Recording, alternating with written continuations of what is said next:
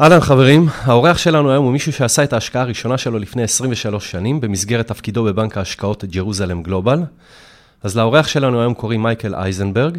כשלוש שנים לאחר שהיה בג'רוזלם גלובל עבר מייקל להיות שותף מנהל בקרן ישראל סיד פרטנרס, שם השקיע בחברות כמו shopping.com שהונפקה ואחר כך נרכשה על ידי eBay, ובחברת answers.com שהונפקה ב-2004. אחרי 8 שנים בישראל סיד פרטנרס הצטרף כשותף מנהל לקרן Benchmark Capital והשקיע בחברות כמו Ping.an שהונפקה ב-2014, גיגיה שנרכשה על ידי SAP, Wix שהונפקה ב-2014, WeWork ואחרות. אחרי עוד 8 שנים בקרן Benchmark הקים מייקל ביחד עם עדן שוחט את קרן א', קרן המנהלת כ-$330 מיליון ומתמקדת בהשקעות בסטארט-אפים בשלבים מוקדמים. לפני כשנה וחצי גייסה קרן א' כ-$180 מיליון לקרן השנייה שלה. עם כל העשייה המרשימה הזאת, חשוב להוסיף ולציין שמייקל נשוי ליפה ואב ל8 ילדים ו2 נכדים. זה באמת הכי חשוב. כן, תשמע, נראה לי שזה הפתיח הכי ארוך שעשיתי עד היום בפודקאסט. במחילה. אוקיי, אז שלום מייקל. שלום, מה שלומך? מעולה. טוב, אז ככה אנחנו... אין לנו הרבה זמן ויש לי הרבה שאלות לשאול אותך, אז תשמע, ראיתי שגדלת בניו יורק וכשסיימת את לימודי מדעי המדינה בישיבה יוניברסיטי שבניו יורק, אז עשית עלייה לישראל עם אשתך כדי לגור בירושלים. לא היה טוב בניו יורק, במנהטן? כן, קודם טוב שציינת שזה היה מנהטן, כי ניו יורק זה מקום גדול, גדלתי באמת במנהטן, חונכתי במנהטן, גדלתי שם, אבל היה לי חוויה מכוננת. אחרי השנה הראשונה שלי באוניברסיטה, באתי לארץ ללמוד לשנה שהפך ל2 שנים. באותה שנה אירעה מלחמת המפרץ הראשונה, ב-91, והייתי אז בחור ישיבה, בישיבת הר עציון, איפה שעברנו ליכטנשטיין, זיכרונו לברכה, רב יהודה עמיטל, זיכרונו לברכה, היו ראשי הישיבה. ומיד אחרי פורים, כשהסתיימה המלחמה, היה מפגש קטן של תלמידים עם רב עמיטל, אני חושב 15 חברים בחדר. ושאלתי אותו שאלה של בחור ישיבה. כן. האם יש מצווה יותר גדולה של יישוב ארץ ישראל, למי שיגור גליל נגב, מקום לא מאוכלס, או ירושלים ותל אביב זה אותו דבר. הוא הסתכל לי בעיניים ואמר לי, הכל שטויות, שטויות ממש. תעלה לארץ, תקים מפעל שיעסיק 10,000 איש שיתפרנסו פה בכבוד. וואו. זו המצווה הכי גדולה. ועל המקום החלטתי לעלות. ולנסות להקים פה כלכלה ומפעל שיעסיק 10,000 איש. לא יודע בדיוק מה זה מפעל. לפני זה לא התכוונתי לעלות ברצינות לארץ גם כן, אבל זה, הרגע הזה די שינה את חיי. ובאמת בו במקום החלטתי לעלות לארץ, חזרתי לארצות הברית ל2 שנים, ורק הייתי מוכן לצאת לדייטים עם בחורות שהן מוכנות לארץ. למזלי רב, גם אשתי היקרה יפה, גם לא הייתה מוכנה לצאת עם אף אחד שהיה מוכן לעלות לארץ. וואו, זיווג מושלם. זיווג מושלם. נפגשנו דווקא בארץ בין השנה השלישית שלנו באוניברסיטה לשנה הרביעית. שנינו עבדנו פה בקיץ בשביל להתחיל להסתגל. יפה. אז חזרנו, השלמנו, עלינו. דרך אגב, למדת מדעי המדינה כשלמדת בישיבה אוניברסיטי, נכון? ואחר כך הגעת לארץ ועבדת באיזו חברה שנותנת ייעוץ פוליטי? כן, נכון. ומה, למה לא המשכת להתעסק בפוליטיקה? זכרת את ההוראה של הרב להקים מפעל, ואמרת בפוליטיקה אני לא אצליח להקים מפעל. שם לא מייצרים מקומות עבודה בפוליטיקה, האמין לי. במקרה הטוב, מונים את הקמתם, או מונים, כמו שכתבתי כבר בהרבה מאמרים, הם תוקעים אנשים בעיקר בעבודה לא מפרנסת בכבוד. אבל, אתה יודע, לא הסביר לי, התחלתי בייעוץ פוליטי, כי זה מה שהקרא לפניי. כשהתחלתי לעלות, שזה בכלל סיפור בעצמו. אבל הייתי די טראבל מייקר באוניברסיטה, אמרו עליי, אני לא חושב שזה היה ככה, פשוט הייתי מחפש אמת. ועיתונאי באוניברסיטה. דרך זה פגשתי חברת ייעוץ פוליטי בבוסטון בשם מרטילי and קיילי, והם רצו, היה להם חוזה, בואו נגיד מזרוע ארוכה של ממשל קלינטון, לעזור פה לאחד המפלגות בישראל, והם חיפשו מישהו שיהיה on the ground, מצאו אותי, באתגר הזה בישיבה אוניברסיטי, והעסיקו אותי. אבל מה לעשות? ממשלות מתחלפות. כן. זה אחרי הסכמי אוסלו, והממשלה התחלפה. ולא הבנתי עד הסוף שזה ככה גומרים קריירה פוליטית, כשהממשלה מתחלפת והחוזה כן. נפסק. מצאתי את עצמי די מובטל, לא די מובטל, מצאתי את עצמי מובטל 5 חודשים עם ילדה בבית. וואו. והיה קשה למצוא עבודה. אז הנטוורק הצבאי היה מאוד מאוד חשוב, והצבא לא רצה אותי, כי בגיל 21 היה לי מלנומה, סרטן העור. אז פשוט הייתי צריך להקים משהו. אז הקמתי נציגות של, זה היה חסר בהקדמה שלך, של חברת מנגומרי, של הבנק ההשקעות, מה שנקרא The Four Horsemen, ארבעת מרוכבי הסוסים, שהם היו המנפיקים של עיקר חברות הטכנולוגיות בשנות ה-90, וייצגתי אותם פה בארץ. את החמור הזה של הייצוג של מונטגומרי החלפתי בפרה של שלמה קליש בחברת הייצור, והתמזגנו יחד, הפרה והחמור, ומזה יצא Jerusalem Global Investment Banking. טוב, אז ככה בעצם הגעת לעולם ההשקעות? כן, כן, בטעות, בתוך אבטלה. כן, יצא טוב. ממש מדהים. מה שהכרתי, בגלל שהייתי עורך העיתון באוניברסיטה, זה הימים הראשונים של האינטרנט, וזה בכלל לא היה בארץ כמעט. אז הכרתי מה זה אונליין, היינו בין העיתונים הראשונים בארצות הברית, להדפיס דרך מודם. מודם מאוד מאוד איטי, אבל מודם. הייתי אומר, היינו סוגרים את העיתון בלילה בדיג'יטל פאבלישינג, מחברים את המודם לקו הטלפון, מפעלים שלא יהיה שיחה ממתינה שיפסיק את הדבר הזה. ב-12 בלילה היינו הולכים לישון, נוסעים תפילה שלא ייפסק הקו עד 8 בבוקר, קמים להתפלל ב-8 בבוקר, 8:30 על הרכבת ה-8, מאפטאון עד לדאונטאון ל-FIT במנהטן, בתקווה שהקובץ יגיע שלם למדפיס. סיקרתי קצת אינטרנט, כשהתחלתי להסתובב, גור שומלון, פגש אותו במטוס, הוא הכיר ביני לבין בחור בשם יעקב בן יעקב. כן. יעקב בן יעקב, כשהתקשר אליי, חשבתי, זה חבר שלי מארצות הברית מתלוצץ איתי. לא יכול להיות שזה השם שלו באמת. ומסתבר, זה היה חברת Pixelur Vision, וזו ההשקעה הראשונה שעשינו בג'רוסלם גלובל. גייסנו $600,000, שמנו $50,000, והחברה נמכרה לקודק ואול באיזה $240 מיליון אחרי שנתיים. אז זאת הייתה ההשקעה הראשונה שלך בעצם. זאת ההשקעה הראשונה. וזה היה... זה היה אונליין פוטו שירינג הראשון של העולם. זה לפני מצלמות דיגיטליות, זה לפני מצלמות בטלפונים סלולריים כמובן, והיה צריך לסרוק נגטיבים, למי שעדיין זוכר מה זה נגטיבים, היה צריך לסרוק נגטיבים ולהעלות אותם לאינטרנט, זה נורא איטי, כל הסיפור הזה, מה לעשות? אני גרתי פה, סבתא שלי ואימא שלי בארצות הברית, תמורת שהילדה עוברים באינטרנט ככה.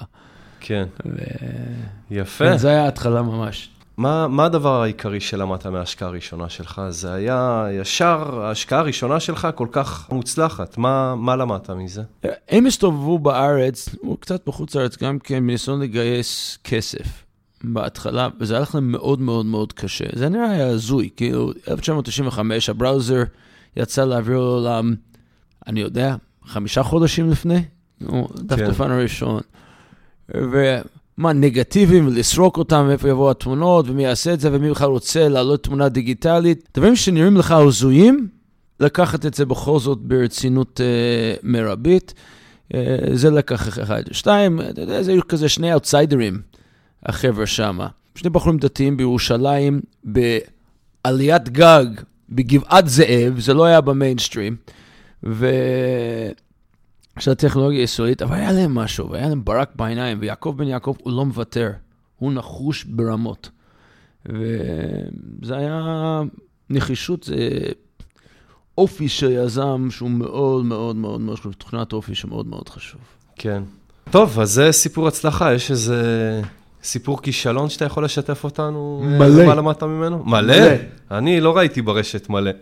אני אחבר את זה לסיפור ראשון. כן. אחד השותפים שלי בבנצ'מרק, בב קייגל, פעם סיפר, כשיש לך הצלחה אחת גדולה, כולם שוכחים מכל הכישלונות שלך. וזה כזה נכון, וזה לא נכון. כאילו, זה כזה נכון שזו עובדה שזה ככה, אבל זה לא טוב. צריך להזכיר לעצמך את הכישלונות שלך, ככה אתה לא חוזר עליהם, ויכול ללמד גם אחרים. אתה יודע, אתה חושב שאתה בן אדם מוצלח אחרי שעשית כזה Pixelur Vision בתחום התמונות הדיגיטליות, חשבתי שנדעתי משהו תמונות דיגיטליות. ב3 שנים שלאחר מכן עשיתי 2 השקעות בעולם של תמונות דיגיטליות, ושניהם נכשלו. באחד מהם, אני לוקח את הכישלון עד היום הזה, סוחב אותו איתי. זה היה חברה ישראלית בשם Print Life.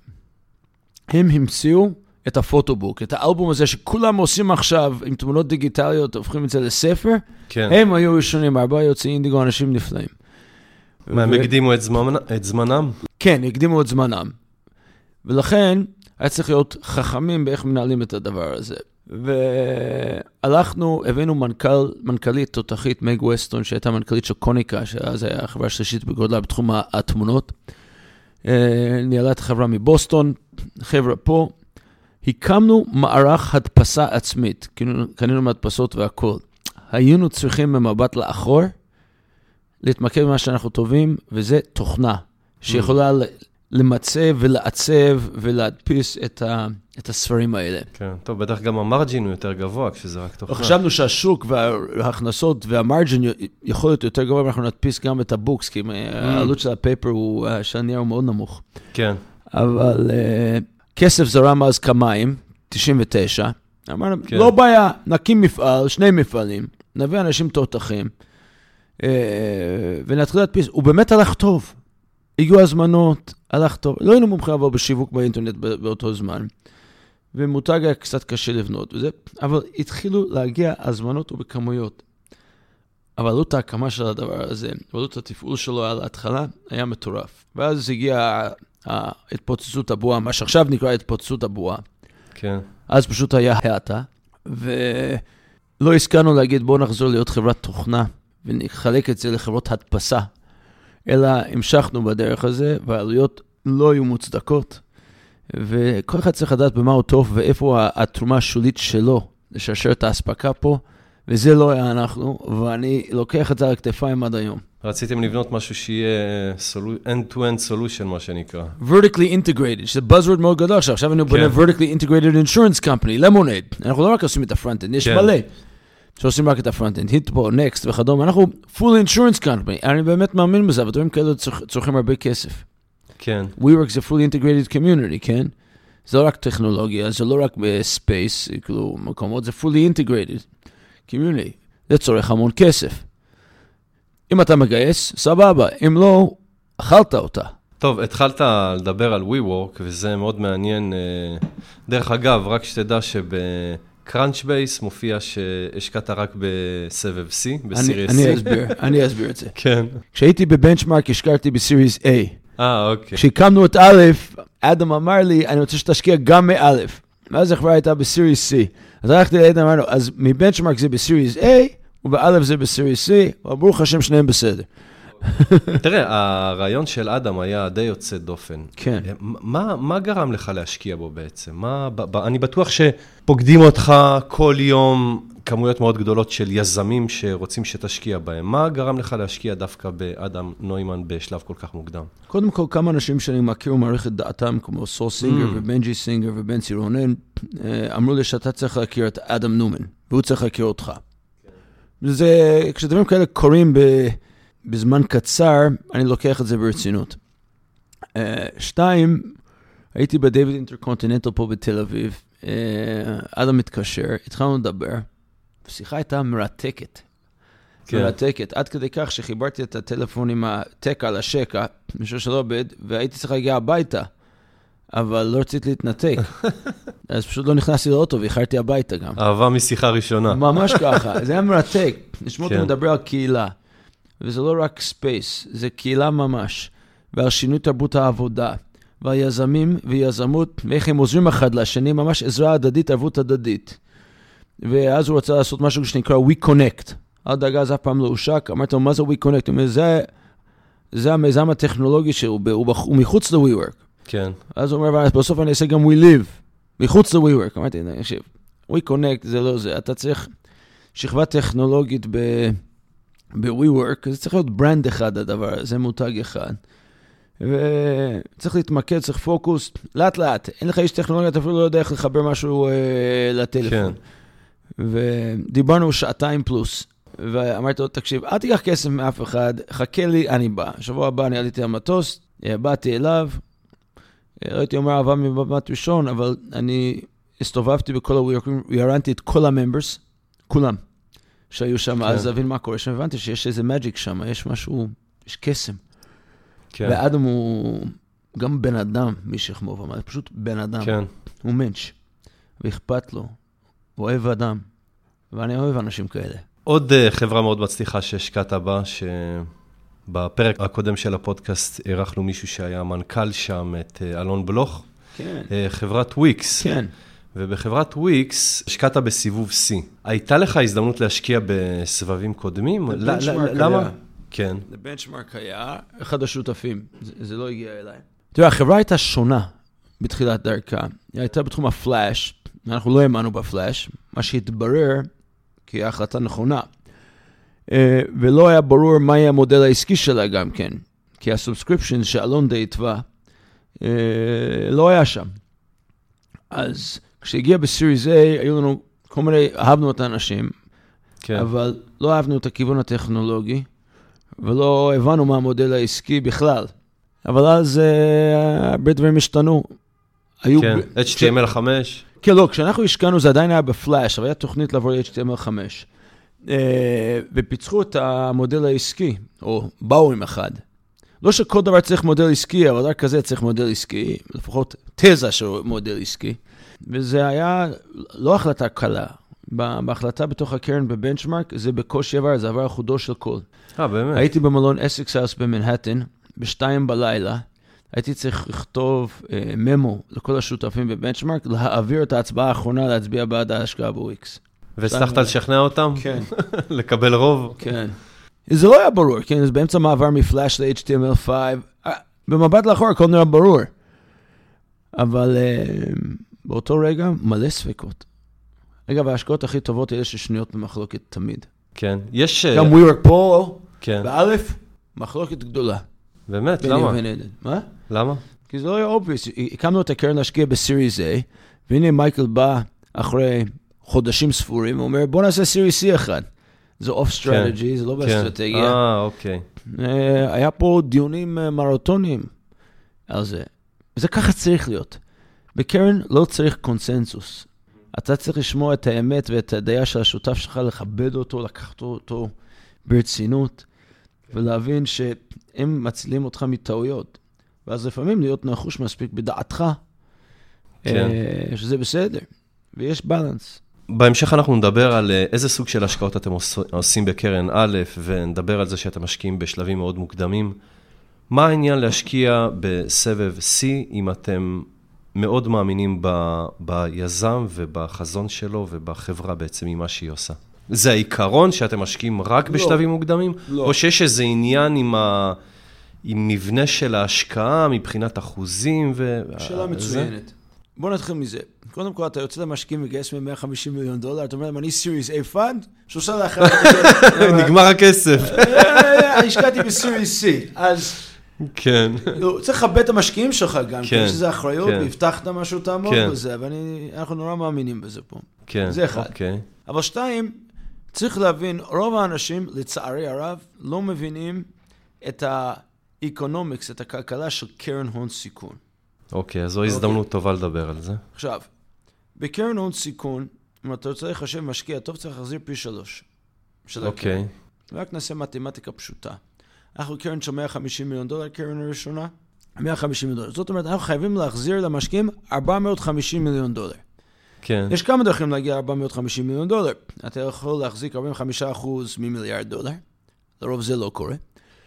אתה יכול להחזיק 20% $2.5 מיליארד, או תחזיק 10% $4.5 מיליארד, או קומבינציה כלשהו. כן. עכשיו, בסטטיסטיקה של עולם ההון סיכון, 50% מההשקעות שאתה עושה, אתה מוחק. 0.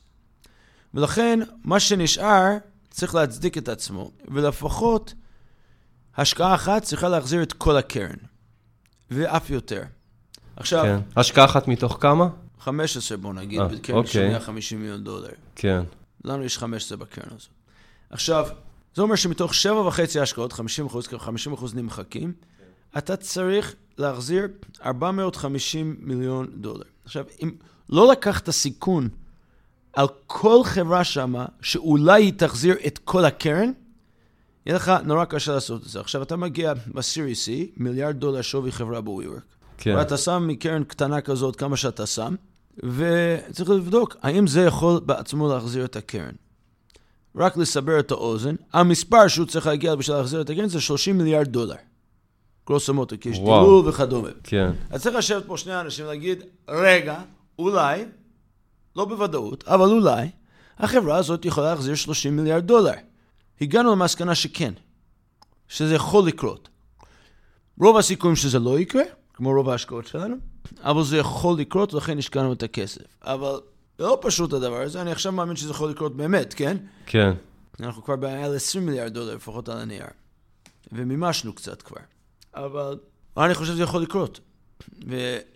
אבל זה לא יהיה obvious, זה רחוק מ-obvious. אז כל חברה צריכה להיות לאפשרות להחזיר $150 מיליון, ועדיף יותר. כי רוב המחקרים מראים שקרן טובה, זאת שמחזירה פי 3 של הכסף, יש לה לפחות השקעה אחת שהחזירה מעל פי 20. צריך להחזיק חסקות משמעותיות בשביל זה. זה לא פשוט. כן, וואו. רוב הקרנות בעולם מפסידות כסף. רוב רובם של הקרנות בישראל מפסידות עוד יותר כסף. והמצב שלכם היום, אתה יכול לשתף? זה על הנייר. בינתיים, חוץ מ-WeWork, שמימשנו קצת. אוקיי. ועל הנייר אתם... סובל את הכול. אבל בעל הנייר אתם במצב טוב בעצם. בעזרת השם. כן. טוב, תראה, גם אחת ההשקעות שעשית בשלבים מאוד מוקדמים, והמשכת בהשקעות המשך עד לרכישה שלה, על ידי SAP, זו הייתה חברת גיגיה, שאירחנו כאן את רולי אליעזרוב, שהוא היה המייסד והנשיא כשראיינו אותו. אז באמת, רולי הוא באמת איש מדהים, אבל בכל זאת, מה גרם לך להשקיע בחברה הזאת דווקא, ברולי ובצוות שלו, ובחברה בשלב כל כך מוקדם? תודה, סירבתי. בהתחלה. באמת? כן. עשינו עכשיו ארוחה מסכמת של כל המרתון הזה. יצאנו, אני, אייל ורולי ואירן, לארוחת צהריים חגיגית. לא זוכר פעם האחרונה ששתיתי כוס יין בארוחת צהריים. אבל זה היה מתבקש פה, חבל לך על הזמן. בטח. אני סירבתי להשקיע. חשבתי זה גימיק. מה שהיה אז, היה אימיילים נוצצים. אבל חזרו, זרקתי אותם מהדלת, חזרו דרך החלון. דיברתי לפני זה על נחישות שיזם אצל יעקב בן יעקב, החבר'ה האלה, חבל לך על הזמן. הם נחושים ברמה. והרגשתי שעם הצוות הזה אפשר לעבוד. השקעתי מעט כסף בהתחלה, כי זה לא היה ברור הסיפור הזה. אבל אני כל כך גאה בחבר'ה האלה. ערן, אייל ורולי. זה פשוט, זה מרגש. מה שהם עברו, כל הפיבוטים, השינויים בביזנס, זה אינו דומה עכשיו מה שהיה. וזה ביזנס אמיתי, ומאז הרכישה זה הולך עוד יותר טוב. אז זה שמחה גדולה, כי SAP אולי ירכשו פה עוד חברות, כי זה הולך להם טוב מאוד, זה נהיה חלק אינטגרלי מ-SAP. ועברנו פיטורי מנכ"ל באמצע, הוא התפטר לי, ממש אחרי התפנית של החברה, ומתחילה להצליח, הוא אומר, אני רוצה לחזור לתחום הפרסום. לא בא לי סס. התחלנו לתחום הפרסום בגיגיה. הוא משבר, וגיוסים קשים, ופיבוט, ופיטורי אנשי מחירות, ועוד, מה שלא אתה יכול לדמיין לעצמך, היה שם. וממש החבר'ה האלה, כל הכבוד, אני ממש מצדיע להם. אני יודע שזה קשה להגיד, כי כולם כמו ילדים שלך, ואתה אוהב אותם, והשקעת בהם, והאמנת בהם, אבל יש איזו חברה שהיא קרובה במיוחד ללבך, מהדברים אולי שעברת איתה? תראה, כולם בניי, ורוב הקרדיט, לא רוב הקרדיט, כל הקרדיט מגיע ליזמים. אבל יש חברה אחת שהיא לא הייתה ההשקעה הכי מוצלחת, הייתי קורא לה. הרווחנו עליה כסף לא הרבה. אבל הרזיליאנס של החברה הזאת והטראומות שהיא עברה עדיין חיות ובועטות אצלי. וזה חברה בשם Digital Fuel. אני לא עשיתי את ההשקעה הזאת, ירשתי אותה משותף. אבל על הדרך... כי ראיתי שעשית ספציפית על החברה הזאת, הרבה השקעות המשך עשיתם על Digital Fuel. כן, אמרתי, אני לא עשיתי ההשקעה הראשונה, זה הגיע אליי. מישהו אחר עשה אותו, ירשתי אותו. אבל עברנו שם טראומות עסקיות, שינו מודלים, כל מיני, ועברנו שם גם טראומה אישית, המנכ"ל לא עלינו נפטר, תוך כדי תהליך, אחד היזמים המנכ"ל, בני לימון, זיכרונו לברכה, ואחד היזמים האחרים, משה דנציגר, שהיום הוא מנכ"ל משרד לאיכות הסביבה, העמיס על הכתפיים המאוד רחבות שלו את החברה הזאת. זה לא היה קל. רק במבט לאחור אני מבין כמה קשה היה הדרך הזה, והביא אותה למי מלוחות ומחירה ברווח. הייתי בטוח שאנחנו מפסידים שם את הכסף כל הדרך, ואת כל העובדים שם הוא הצליח להעביר ל-VMware. אז מבחינה כספית לא היה השקעה הכי מוצלחת, מבחינת... כן, הדרך שעברתם. סולידריות, אני חושב ש... ולא היה פשוט, עם משקיעים ולא הבינו, מורכב היה הסיפור, מאוד. כן. אבל... מה אתה חושב שעבד שם הניהול? זה שם נחישות ישראלית, בלתי רגילה.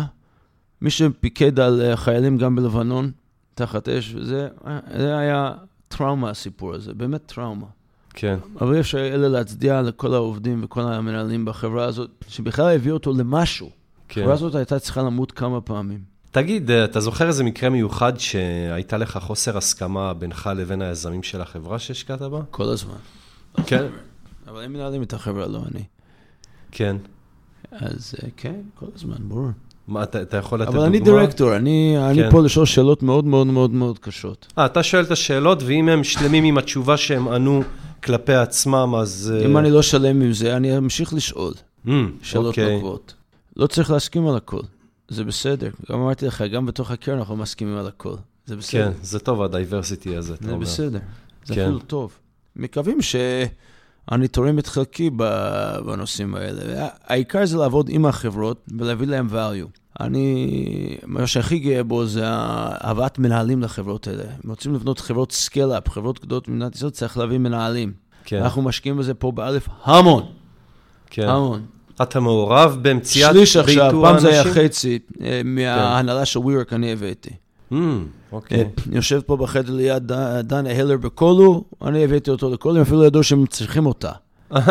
קיבלתי מייל לפני שבוע, לא ידענו שהיינו צריכים אותה, אבל תודה, היא מדהימה, היא באמת מדהימה. ועוד ועוד ועוד ועוד ועוד, פה אנחנו משקיעים המון מאמצים בהבאת מנהלים בכירים לחברות, שחברות יכולות לצמוח. כמובן, follow and funding, business development opportunities, והכל אנחנו גם מודדים פה על ה... יש לנו פה דאטאבייס ומערכת אונליין ודאטה, חבל לך על הזמן ששותפי היקר עדן בנה, חבל לך על הזמן. כן, כן, דרך אגב, הוא בנה גם איזה ספרדשיט כזה שרץ בין כולם של משקיעים. כן, אנחנו משתפים את הטכנולוגיה שלנו עם הציבור. מאמינים מאוד... שכשהים עולה, כל הספינות עולות. אז אנחנו משקיעים חזרה בקהילה המון. אז אנחנו עשינו פה הרצאות ללמד עולים איך לעשות content marketing, שיווק של תוכן באינטרנט. כן. ובניית תוכן שיווקי באינטרנט. כי אני מאחר מאמין, אז מתוך ה-30 שהגיעו, אני חושב 7 כבר מצאו עבודה בחברות, אף אחד לא בחברת פורטפוליו שלנו, אבל זה טוב. זה יותר טוב מטוב.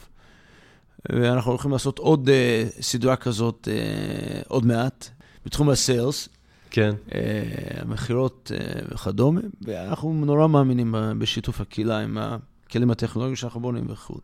יפה מאוד. תגיד, אז התחלת לדבר על קרן א', מאיפה התחיל הרומן שלך עם עדן? זה התחיל לפני 7 שנים, לא הייתי קורא לזה רומן, הייתי קורא לזה דיסקאברי. אני כתבתי מאמר ב-2009 או 10, כבר לא זוכר, בשם מניפסט החומוס. כן, שמעתי על זה. הוא זכה לידי הרבה תעודה ורעש מסביבו, עד כדי כך שביקשו ממנו לתת הרצאה 5 שנים על מניפסט החומוס אחר כך. וזה, המאמר הראשון, זה היה 3 מאמרים, היה על המחסור בקוד פתוח בארץ, למה המדינה מכורה למייקרוסופט. והממשלה מכורה למייקרוסופט, ומוצאים את כספי משלם המיסים וכו' וכו'. יש להם אנשי מחירות טובים כנראה. והרבה פקידי ממשלה אוהבים להצטלם עם אנשים, ובכל פתוח אין מי להצטלם. כן. ועדן יצר איתי קשר, הסתבר לי שבמחתרת הוא עובד לנושאים האלה של קוד פתוח, ומתכננים בקוד פתוח. וככה נוצר קשר ראשוני. דיברנו וזהו. כשהתחלתי לחשוב להקים את קרן חדש, לעזוב את בנצ'מרק, זה ב-2012. למה חשבת לעזוב את בנצ'מרק? בנצ'מרק בעצם החליטה ב-2008-2009, שהם לא רוצים להיות קרן בינלאומית יותר. ב-99-2000 הקימו 2 שלוחות בינלאומיות, אחד בלונדון, אחד בארץ. ב-2008-2009 החליטו שרוצים להיות בינלאומיות יותר, הוציאו את הקרנות, החוצה השאירו אותי.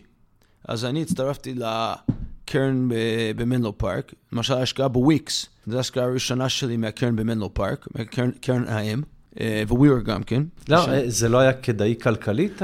לא, בנצ'מרק הוא שותפות שווה, אין מנהל, ומנכ"ל הקרן, ונורא קשה לנהל שלוחות כשאין לך מנהל. אוקיי. והם מאמינים, מה שאני גם מאמין, שקרן של שותפות שווה וקרן אינטימית, יש לה את הביצועים הכי טובים, ומשהו שהוא מפלצתי וגדול, נורא קשה לנהל, והיררכי נורא קשה לנהל אותה. אז אני המשכתי עם הקרן האם כבר מעל 4 שנים, וההסכמה שלי איתה מההתחלה היה, אני אמשיך כמה שאני יוצא, באיזשהו סוף אני רוצה להתמקד בארץ בלבד, ולהקים משהו, והם יתמכו בי, וכולנו עמדנו בהסכמה. עד היום אני מלווה עדיין חברות של בנצ'מרק, והם באמת תמכו בקרן של א', והתחלתי לחשוב על זה, ושמתי על דף נייר שני שותפים פוטנציאליים, אחרי מה היה עדן, כי בכל מקום שפניתי, שאלתי את זה, מי עוד אתם מקשרים? עדן שוחד. מי עוד אתם מקשרים? עדן שוחד. מי אתה סומך עליו? עדן שוחד. רגע. והתחלנו לעשות דייטינג, והראה לי דבר איתו שהראה לי גם עם אשתי, חשבתי שאנחנו לקראת סגירה, יש רומים באנגלית, he dumped me. הוא אומר, לא מתאים לי. אשתי גם עשתה לי, צריך שחשבתי שאנחנו מתרסים, זה בסדר. אני רגיל. זה. שם אני למדתי לקח טוב מאשתי, ושעבד על עדן גם כן. אז הייתי נחוש, הלכתי אחריו, ובסוף הסכמנו לעשות את הדבר הזה. זה היה מאוד אמיץ מבחינתו. מאוד אמיץ. מבחינתו דווקא, למה? כי הוא היה העתיד של קרן ג'נסיס בזמנו. השותף הצעיר שמגיע, וזה לקחת סיכון. בתחילת ההרכחה בעולם ההון סיכון. ובאמת היה אמיץ. טוב. ואנחנו, כשיצאנו לגייס כסף, אמרנו לכולם, אנחנו נראים שני יהודים לבנים, כן? כאילו, אין diversity, אנחנו שונים, תכלית השינוי אחד מהשני, לא כשאחד גבוה, אחד נמוך יותר. אחד טכנולוגיה, השני בכלל לא מבין בטכנולוגיה, זה אני. אחד קיבוצניק, אדם בניגריה, שני בחור דתי גדל באמריקה, היה בחור אישה, אנחנו באמת שונים. כן, אוקיי. אוהבים מאוד אחד את השני. כן. אז אמרת קודם שאתם משקיעים בחברות מאוד צעירות, אז זה מבחינת השלבים. באיזה תחומים, באיזה סכומים אתם משקיעים? מאז שהקמנו את הקרן, אמנו בשני דברים. אחד, זה 2013, היום זה כבר buzzword, שביג דאטה, דיפ לרנינג, משין ויז'ן, ועכשיו מה שנקרא AI, ישנו תעשיות שלמות, וחיפשנו את הדבר הזה. אתה מסתכל על השקעות בדיפ learning וביג דאטה וכדומה, בכל הקרנות בארץ הזאת, שלנו היו ראשונים. בין אם זה הנקסר, או פריידוס, או ווינדוורד, כשאף אחד לא היה רוצה לגעת בהם.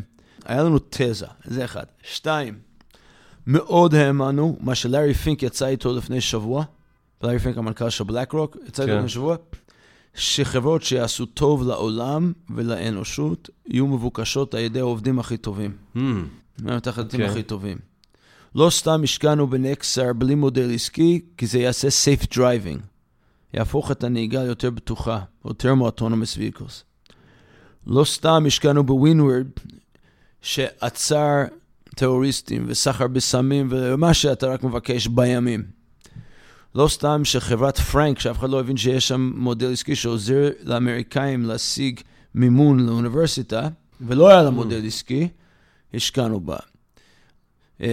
וכו'. ולא סתם שבלמונייד, אני הכרתי בין שני המייסדים, שדניאל שרייבר ושי וויניגר, יש מודל עסקי בעולם הביטוח, אבל היה מאוד מאוד שונה, אבל זה שהם הטיבו עם הלקוחות, הורידו את עלות הביטוח, היו מוכנים לתרום את היתרה להצדקה, כשוורן באפט לוקח את זה לכיס, כן.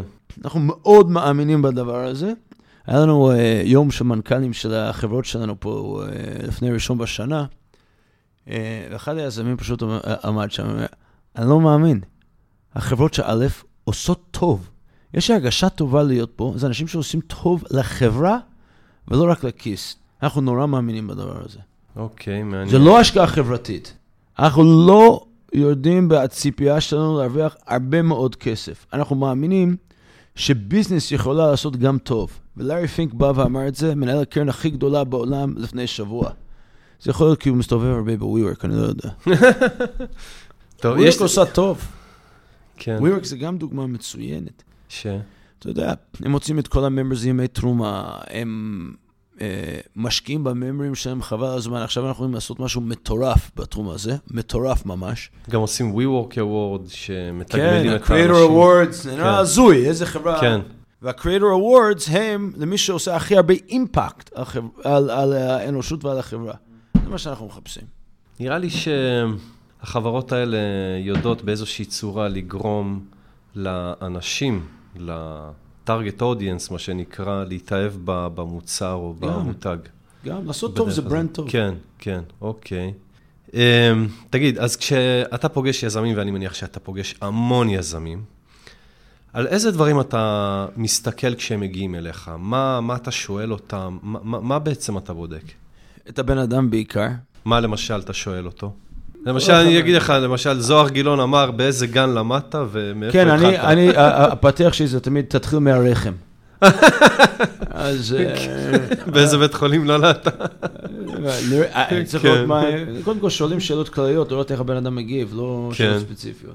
אז איזה שאלות? אני רוצה להבין עד כמה הוא באמת מבין את התחום שהוא נמצא בו, את האתגרים בעיקר, מה הוא לא יודע, האם הוא מוכן ללמוד ולהקשיב, כי רוב החברות האלה לא יודעות כלום על איפה הם יהיו בעוד 5 שנים. צריך ראש פתוח. כמה הוא טוב לגייס צוות? זה דבר שאני מנסה לבחון אותו על ההתחלה. מי יצטרף לפה? כמה יצטרפו? כמה יצטרפו? עשיתי השקעה חדשה עכשיו, מה ששכנע אותי על המקום, שמעתי ממתכנתים כבר שהם שומעים שהבן אדם הולך להקים חברה ורוצים להצטרף. זה סימן. המתכנתים חכמים. לא סתם מתכנתים. הם יודעים מה הם מחפשים. טלנט זה הדבר הכי חשוב. צריך לאסוף טלנט. אני עובד על זה בלי הרף בנקסר עכשיו למשל. הבאנו לשם CFO והבאנו לשם Chief Business Officer. והם מביאים לשם מתכנתים. וכשאני מגיע לארצות הברית, אני מטיף לעלות לארץ ולהצטרף לנקסר. מה אני חושב שזה כזה חשוב? יש איזה טעויות נפוצות שאתה רואה שיזמים עושים כשהם באים אליך? לגייס השקעה? כשאתה מנסה להגיע, לא דרך מישהו שאני מכיר. רוב הקולד אימייל זה לא שווה, אני אפילו לא לוקח את הפגישה. באמת? כן, יש כל כך מעט זמן ביום. אני בבורד שאני יודע, 9 חברות, כן? זה דורש זמן, ואני התחייבתי לחברות האלה כבר. כמה חברות אתה כבר יכול לראות בשבוע? והם מגיעים לפה איזה 1,000 פניות בשנה, אז צריך לברור, אי אפשר לפגוש את כולם. אז אתה משתדל. אתה משתדל לענות בנימוס, אבל... עד כמה שאפשר. אחד הדברים שאני למדתי לאורך השנים, פעם אמרו לי, שהדבר הראשון שיזם רוצה זה כן. הדבר השני שרוצה זה לא מהר. אני אומר לך, באחריות זה לא נכון. כן. אתה אומר דברים גם אם הם קשים ליזמים? כן, כל הזמן. אני נורא דוגרי ובוטה. כן, זה חשוב. אני לא בטוח. תכף אני אגיד לך. זה לא נכון שיזם רוצה לא מהר. כשאומר לו לא מהר, רוצה להסביר לך למה לא הבנת, ולא לקחת את הזמן להבין. אבל אני יכול להבין אותו, הם משקיעים את נשמתם בדבר הזה, והם צודקים שאני לא מבין את זה עד הסוף. הם צודקים. לא רק זה, הם צודקים שאני לא מבין את זה אפילו 50%, 10%, פרומיל ממה שהם מבינים את זה. הם צודקים. אבל יש את הביזנס שלי, והביזנס שלי הוא לברור השקעות טובות מעטות. כמה אני עושה בשנה? 1, 2? כן. זה הקצב שלי. יש שנים שאני לא עושה כלום. אז... אני צריך לברור גם את הפגישות, כי בסופו של דבר זה משפך. כן. ואם אני משקיע זמן עם מישהו אחד, אני לא יכול להשקיע את זה במישהו אחר. טוב, תראה, אני לא יודע כמה מהמזינים שלנו יודעים, אבל אתה גם סופר. מעבר לכתיבה בבלוגים שכתבת המון, ראיתי הרבה דברים שכתבת באינטרנט. גם הספקת לכתוב 2 ספרים, ב-2016 את בן ברוך, עיונים בסוגיות בתלמוד ירושלמי, מסכת ברכות, וב-2017 את ככה יעשה ליהודי, קריאת השכמה ברעים מגילת אסתר. וגם תרגום של ככה יעשה ליהודי באנגלית, שזה נקרא The Vanishing Jew. תראה, אתה בן אדם מאוד עסוק, רק עכשיו הזכרת שאתה משקיע רק ב-1, 2, ויש שנים שאתה בכלל לא משקיע, ואתה רואה המון יזמים, ואתה מנסה לברור אותם דרך אלה שמגיעים אליך, דרך מכרים משותפים. אין לך זמן, אין לך הרבה זמן. ועוד עם 8 ילדים, הספר האחרון שכתבת, על מה הוא ולמה היה לך כל כך חשוב לכתוב אותו? עוד מעט פורים פה, כן? אז הוא המגילת אסתר. קודם כל, לימוד תורה חשובה לי. באופן עקרוני, לומד כל בוקר. ובשבתות. אני בעל קורא גם, אני קורא את המגילה מגיל 13, בציבור. והמגילה קרובה לליבי. ושמתי לב לתופעה, והיא תופעה מעניינת. וזה, כל העולם מדבר על בעיות של אנטישמיות, אבל היא התופעה קטנה. בהווי שלנו כיהודים וכישראלים. הבעיה הגדולה יותר זה התבוללות. נעלמים לנו המון יהודים. פשוט נעלמים כי לא היו. והבנתי שמגילת אסתר מדברת על התופעה הזאת. היא לכאורה סיפור שהמן שרוצה להרוג את היהודים והם ניצולים בסוף. זה לא באמת הסיפור. באמת הסיפור הוא שהיו שם 2 יהודים, מרדכי ואסתר, שמות שלהם פרסים לגמרי, על אלים פרסים, מרדוק שהוא אל פרסי ואשתר. אלה פרסית פבלית, והם והיהודים שם נטמעו והתבוללו בחדר המלך, בחצר המלך ובעם שם. והדבר הזה מדאיג אותי, הוא מטריד אותי, אני מסתובב המון בארצות הברית, ואני רואה שהתופעה ההיסטורית דומה, אז היה תחילת שיבת ציון, של הממלכה השנייה הישראלית, בתקופה של מרדכי ואסתר, ואנחנו עכשיו בשיבת ציון, שהממלכה השלישית של היהודים הישראלים פה בארץ, יש לנו מקבילים בארצות הברית, בצרפת, בארגנטינה. וההיסטוריה מוכיחה שהחבר'ה האלה נעלמים, לא בגלל אנטישמיות. האנטישמיות דווקא מעצימה את הזיק היהודי, אלא בגלל התבוללות. וזו הקריאת ההשכמה שאני רואה במגילת אסתר, היא קודם כל להגיד, טוב לנו פה בארץ הזאת, וזה כן. טוב פה. תסתכל על עקומת הגידול של הכלכלה, תסתכל על ההגירה החיובית לפה, תל"ג לנפש, כמה אנשים שמחים פה, המצב פה טוב. האם יש מה לשפר? המון מה לשפר. המון. כן, כן. ונשפר אותו. המצב שלנו היחסי לא היה טוב יותר, אז 2,500-700 שנה. זה אחד. והייתי לוקח את ישראל על פי כמעט כל מדינה בעולם, אם לא כולם. אבל יש לנו אחריות עכשיו, כי אנחנו מדינה חזקה יחסית, על אחינו בגולה. וצריך להסביר להם, טוב פה, תגיעו. גם תעצמו את הזהות היהודית שלכם, כי זה חשוב לעתידנו, וזה נעלם לאט לאט. אני אספר לך נתון, קראו לי מהספרייה הלאומית, אחרי שהוצאתי את הספר, קראו לי פגישה, דוד בלומברג, היור קרא לי, הוא אומר, אני רוצה לספר לך משהו. אולי אתה לא יודע, כי אני קראתי את הספר שלך ולא ציטטת אותו. בין 1880 ל-1910 היגרו מעל 3 מיליון יהודים לצפון ודרום אמריקה. רק בהכפלת האוכלוסייה הסטנדרטית, לא בהכפלת היהודים, שהוא בדרך כלל יותר גדול. היה צריך להיות בצפון ודרום אמריקה היום 15 מיליון יהודים רק מהקוהורט הזה, שהגיע בין 1880 ל-1910, ועוד הגיעו אחריהם רבים. איפה כולם? נעלמו כלא היו. התבוללו, נעלמו כלא היו. וזה מדאיג אותי. אוקיי, מייקל, כאן אנחנו מסיימים, אני רוצה להודות לך, וגם לאחל לך ולקרן א', המון המון המון בהצלחה בהמשך הדרך עם כל ההשקעות. אני רק אוסיף עוד משהו בשותפה, אפשר? כן, בטח. אני חושב שצריך להזמין את כולם לתוך היזמות הזאת. יש פה 250,000 אנשים שעוסקים בתחום ההייטק, ו9 מיליון במדינה הזאת. זה לא יכול להמשיך ככה. אנחנו צריכים לעשות השקעה מסיבית, ולהביא כמה שיותר ישראלים לתוך המעגל היצירתי הזה של המדינה, להפריח פה עוד כלכלה, לשפר את רמת החיים של כולם, וזה ניתן לעשות, צריך להתמקד בזה. אז בנימה אופטימית זאת, זה הכל חברים, תודה רבה לאורח שלנו מייקל אייזנברג, ולכם שהזנתם לנו, אתם מוזמנים להירשם לפודקאסט באתר שלנו, yzem.co.il, ולקבל עדכונים על פרקים חדשים באימייל, אתם גם יכולים להירשם לפודקאסט באייטיונס, אם יש לכם אייפון, או בסטיצ'ר, אם יש לכם אנדרואיד. אם האזנתם לפרק שאהבתם, שתפו אותו עם אחרים, כדי שגם הם יוכלו ליהנות ממנו, או הגיבו עליו בפוסט שבעמוד הפייסבוק שלנו, יזמות עולמות. אז זהו, שיהיה לכם המשך שבוע נפלא ולהשתמע בפרק הבא.